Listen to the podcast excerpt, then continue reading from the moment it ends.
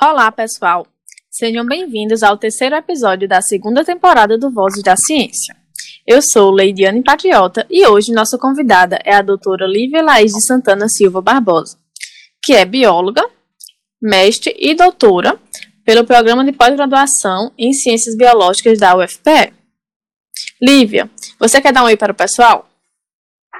Olá, Leide, olá a todos que estão conosco ouvindo mais um programa. Primeiramente, eu gostaria de agradecer pelo convite, né, e já antecipar e parabenizar a todos vocês que estão envolvidos nessa iniciativa de desenvolver esse projeto tão maravilhoso e construtivo para a gente. Lívia irá conversar com a gente sobre controle do Aedes aegypti utilizando as lectinas. Então, Lívia, como se dá a tentativa do controle do mosquito hoje em dia? Então, quando a gente fala de controle de mosquito, principalmente do Aedes aegypti, né, a gente já associa muito ao Ministério da Saúde e aos programas que o Ministério da Saúde tem para ajudar nesse controle, né? Então, esse Ministério da Saúde, ele tem realmente muitas campanhas, né? Tem campanhas de mobilização, de informação à sociedade, justamente para tentar mobilizar as pessoas e conscientizar com relação a esse controle. Né? Fora essas campanhas informativas, o Ministério da Saúde também desenvolve projetos né, que disponibilizam agentes comunitários de saúde, né, que vão até nossas casas, que vão até esses terrenos que é, a prefeitura tem, atrás de possíveis focos né, desses mosquitos, para tentar combater ou então minimizar esses focos.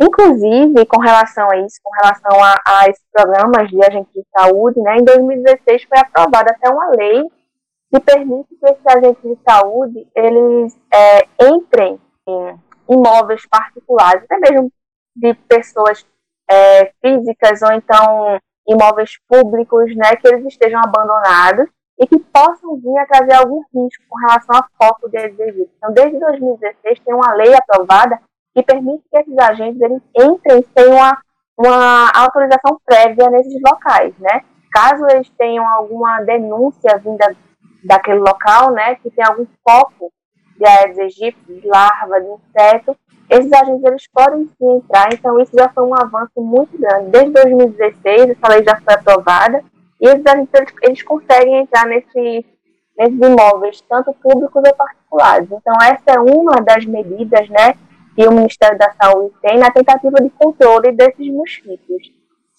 Inclusive, é, esses agentes de saúde, por muito tempo, eles utilizaram alguns larvicidas que a gente conhece, né, até hoje muito, muito conhecidos, e um deles é o temefóis. Né? Então, esses, esses larvicidas, eles foram por muito tempo utilizados. Né? Só que a gente sabe que com o contínuo uso desses larvicidas, né, existe aquilo que a gente chama de resistência. Né? Então, de tanto esses agentes de saúde, tantas é, ações do Ministério da Saúde usando o mesmo tipo de larvicida, os próprios, o próprio Aedes a própria larva do mosquito Aedes aegypti, foi criando meio que uma resistência com relação a esse produto. Então, mesmo tendo vários, vários vários mecanismos para controle, né, ainda existem algumas ressalvas a se fazer. Né? Então, desde 1999 a 2000, então esse temefóis, que é um larvicida que foi utilizado durante muito tempo, pelo fato de ter sido utilizado por muito tempo, é, esses insetos, né, as larvas dos insetos, foram criando resistência a esse produto.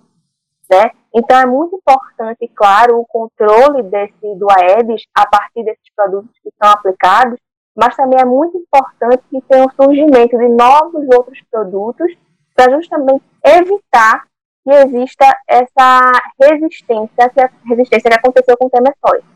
Então, como é que a gente consegue evitar que, a, que aconteça essa resistência?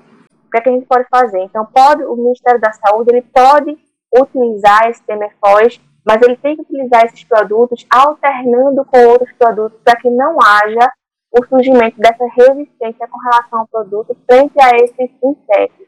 Né? Então, é muito importante essas, esses mecanismos, essas tentativas de controle, né? inclusive essa que a gente citou agora, que é a utilização de alguns produtos frente a esse controle, mas que tenha o surgimento de vários outros produtos para serem utilizados também, para poder fazer essa rotação. Perfeito, Lívia. E qual a situação do país com relação ao número de casos esse ano? Então, Lady, esse ano a gente tirou um pouco os holofotes da dengue, da chikungunya, da zika, né? Justamente pelo fato é, da nossa situação atual, né? Com relação a essa pandemia do coronavírus. Mas, independente da pandemia, Lady, os casos dessas arboviroses, elas continuam acontecendo. E até o mês passado, a gente tinha cerca de 800 mil casos prováveis né, no Brasil. Isso só de dengue, sem falar de zika, sem falar de chikungunya. Então, casos prováveis de dengue no Brasil, só até mais ou menos no mês passado. Sem falar nos óbitos, né, que aconteceram por causa é, do vírus da dengue, né? Então, quase, cerca de 400 óbitos até mês passado.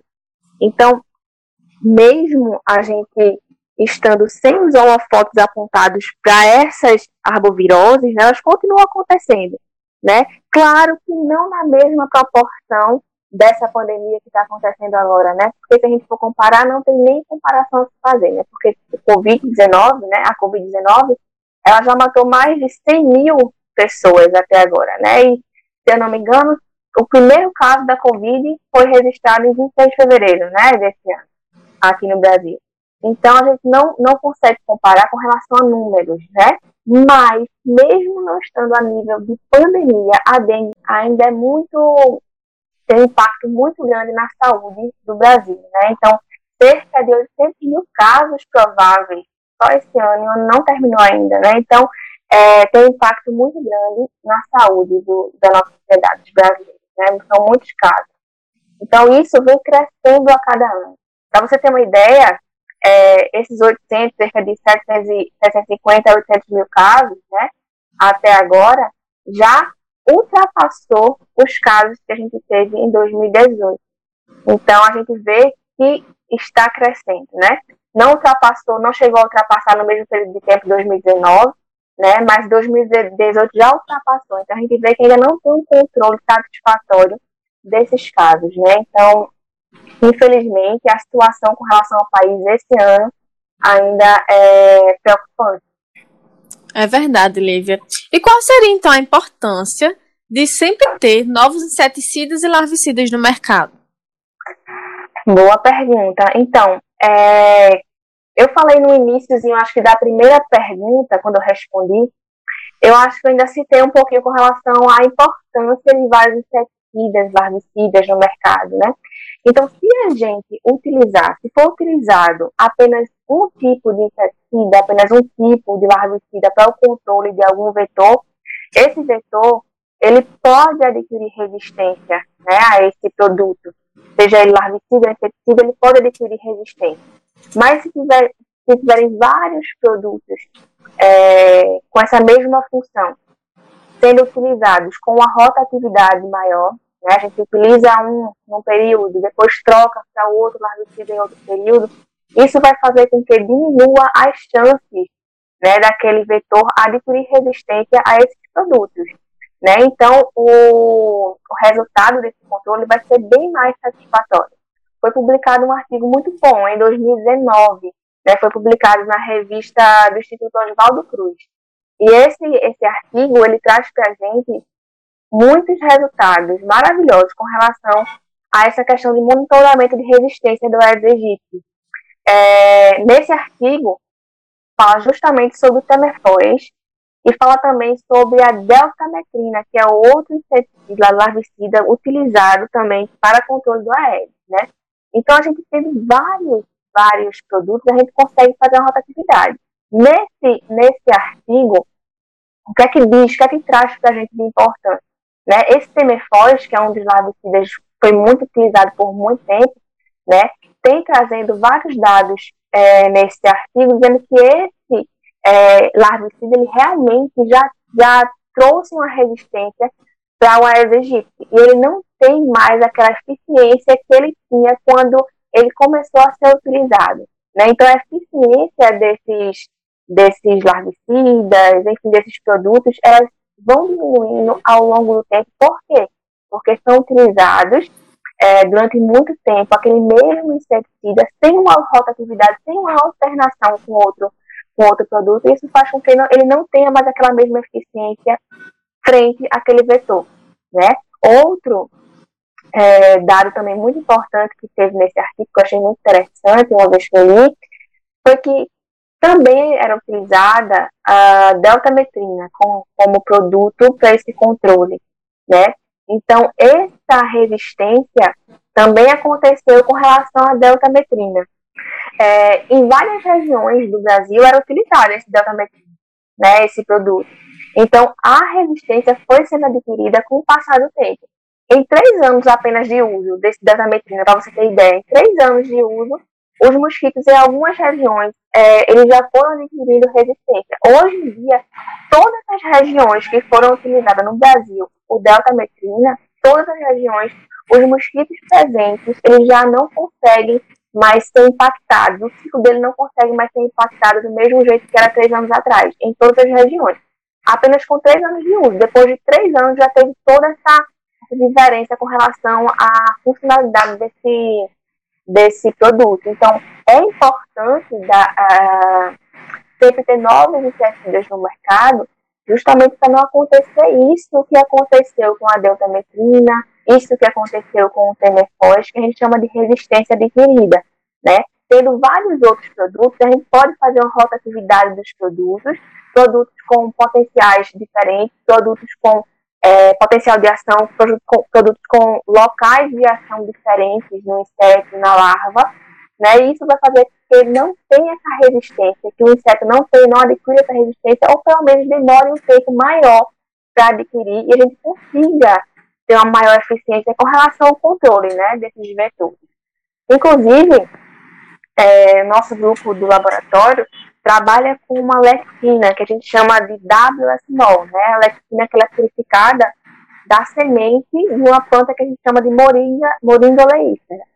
Essa lectina, essa proteína, ela tem é, essa ação larvicida, né? E é um dos, dos produtos potenciais para utilização posteriormente, daqui a um tempo, né? Para esse controle também, ela tem um potencial muito bom quando a gente fala de, da questão larvicida, né, do, do Aedes. Então, vários, muitos outros produtos, eles estão sendo é, descobertos, estão sendo desenvolvidos, a maioria deles com origem vegetal, assim como a WSMOL, né? Então, é realmente muito importante ter novos inseticidas larvicidas no mercado, justamente para a gente conseguir ter essa rotatividade e esses vetores não adquirirem resistência tão facilmente.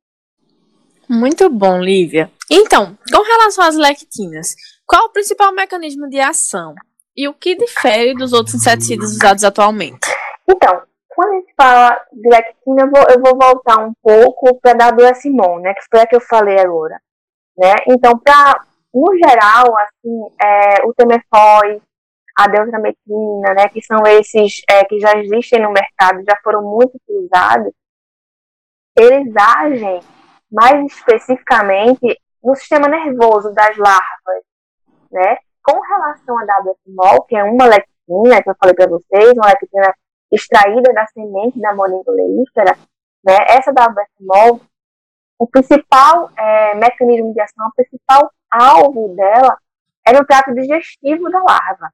Tá? Então, essa WSMOL ela vai se ligar à quitina que está presente na matriz peritrófica intestino dessa larva e vai fazer com que a função daquela parede, a função daquela matriz, ela seja perdida. Ou então ela venha se decompondo. Entende, Lady? Venha se decompondo ela não tenha mais a funcionalidade que ela teria antes. Então, aquele trato digestivo daquela larva, é, ele não vai ser mais funcional como ele era antes. Tá? Então, são mecanismos é, diferentes, são pontos de ação diferentes que esses larvicidas eles vão é, se utilizar para poder ter seu efeito com relação ao ciclo desse inseto, né, ao ciclo desse, desse indivíduo. Então, com relação à temerfós, à detametrina, geralmente eles vão agir mais no sistema nervoso. Com relação à WFMOL, que é uma, uma lectina, ela vai ser mais voltada, ela vai agir principalmente no trato digestivo da larva. Isso vai fazer com que a larva não consiga digerir né, não consiga trabalhar aquele seu mecanismo, aquele seu trato digestivo da maneira funcional que ela deveria, que ela deveria utilizar essa, essa estrutura. Então, a gente conseguindo eliminar esse estágio do ciclo, que é a larva, essa larva, ela não vai conseguir maturar e não vai desenvolver o inseto. Então, a gente, mesmo a gente não conseguindo atingir diretamente o inseto, que é o vetor né, dessas arboviroses, né, é, a gente conseguindo atingir essas larvas, a gente corta, a gente interrompe um ciclo e esse ciclo não, não desenvolve. Então, se a gente minimizar o número de larvas, a gente consequentemente vai diminuir o número de insetos e esse, esse, essa cascata acontecendo também é um mecanismo de controle. Certo, Lívia. Já existe alguma formulação no mercado contendo lectina? Então, é, a lectina isolada, é, que é a, WS-mol, né, vamos falar da WS-mol em si, que é ela que tem aquela ação infecticida, tem ação larvicida, na verdade, né, então, com a lectina WS-mol isolada, a gente não tem formulações no mercado para essa finalidade, né, para larvicida com lectina isolada. Mas, recentemente, um grupo de, de alunos do, do nosso grupo de estudo, né, depositou uma patente é, e, né, e, essa patente ela é justamente de um comprimido. E esse comprimido ele foi formulado, obviamente, com os recipientes para comprimido, mas nele contém também é, lectina. Porém, não é lectina na sua forma isolada é a lectina junto com mais outras proteínas. É o que a gente chama de fração proteica. Tá? Então, essa fração proteica é uma junção de várias proteínas juntas, né? Essas, dentre essas proteínas está a WFMOL e é essa WFMOL que tem essa ação larvicida que a gente vem falando, que a gente falou na outra, na outra pergunta, né? Então, tem um comprimido, né, com potencial e mercado aí, é, com um, uma proteína que tem essa ação sim. Ela só não está na sua forma realmente purificada, mas ela está junto com outras proteínas que vão otimizar esse processo também. Então, Lívia, como e onde poderiam ser utilizados esses comprimidos? Esses comprimidos, eles podem ser utilizados, eles são feitos, né? Eles, a, a intenção deles é para eles serem utilizados em armadilhas, né? Armadilhas, tonéis, é, ambientes artificiais com água parada, né? Então, não sei se é de acesso a todos, mas em alguns ambientes, em alguns lugares, existem armadilhas para né, para capturar ou então para atrair esse Aedes aegypti. Quando eles são atraídos, a fêmea vai colocar os ovinhos lá. Quando coloca os ovinhos lá naquela água, né, tem um, um, um produto que vai justamente matar aquelas larvas que vão sair dos ovos. Né? Então, esses comprimidos eles são é, produzidos nessa intenção de serem aplicados em ambientes artificiais com água parada e sejam potenciais é, lugares para oposição da fêmea do Aedes. Né? Então, se a, a fêmea do Aedes opositar no lugar onde está o comprimido, aquelas larvas que vão sair daqueles ovinhos que ela posicionou naquela, naquele ambiente, elas vão entrar em contato com o comprimido e com a, a que contém a, a WFMOL, e essas larvas elas vão, não vão sobreviver, elas vão morrer, consequentemente aquelas possíveis larvas, aquelas larvas que estavam ali, que poderiam virar adultos, mosquitos, possíveis vetores, elas não vão mais conseguir completar o ciclo, porque elas entraram em contato com o princípio ativo do comprimido, que foi a WFMOL. Tá? Então, é muito, é muito fácil a utilização desses comprimidos, né? eles podem ser utilizados dessa forma. Eles são fáceis por quê?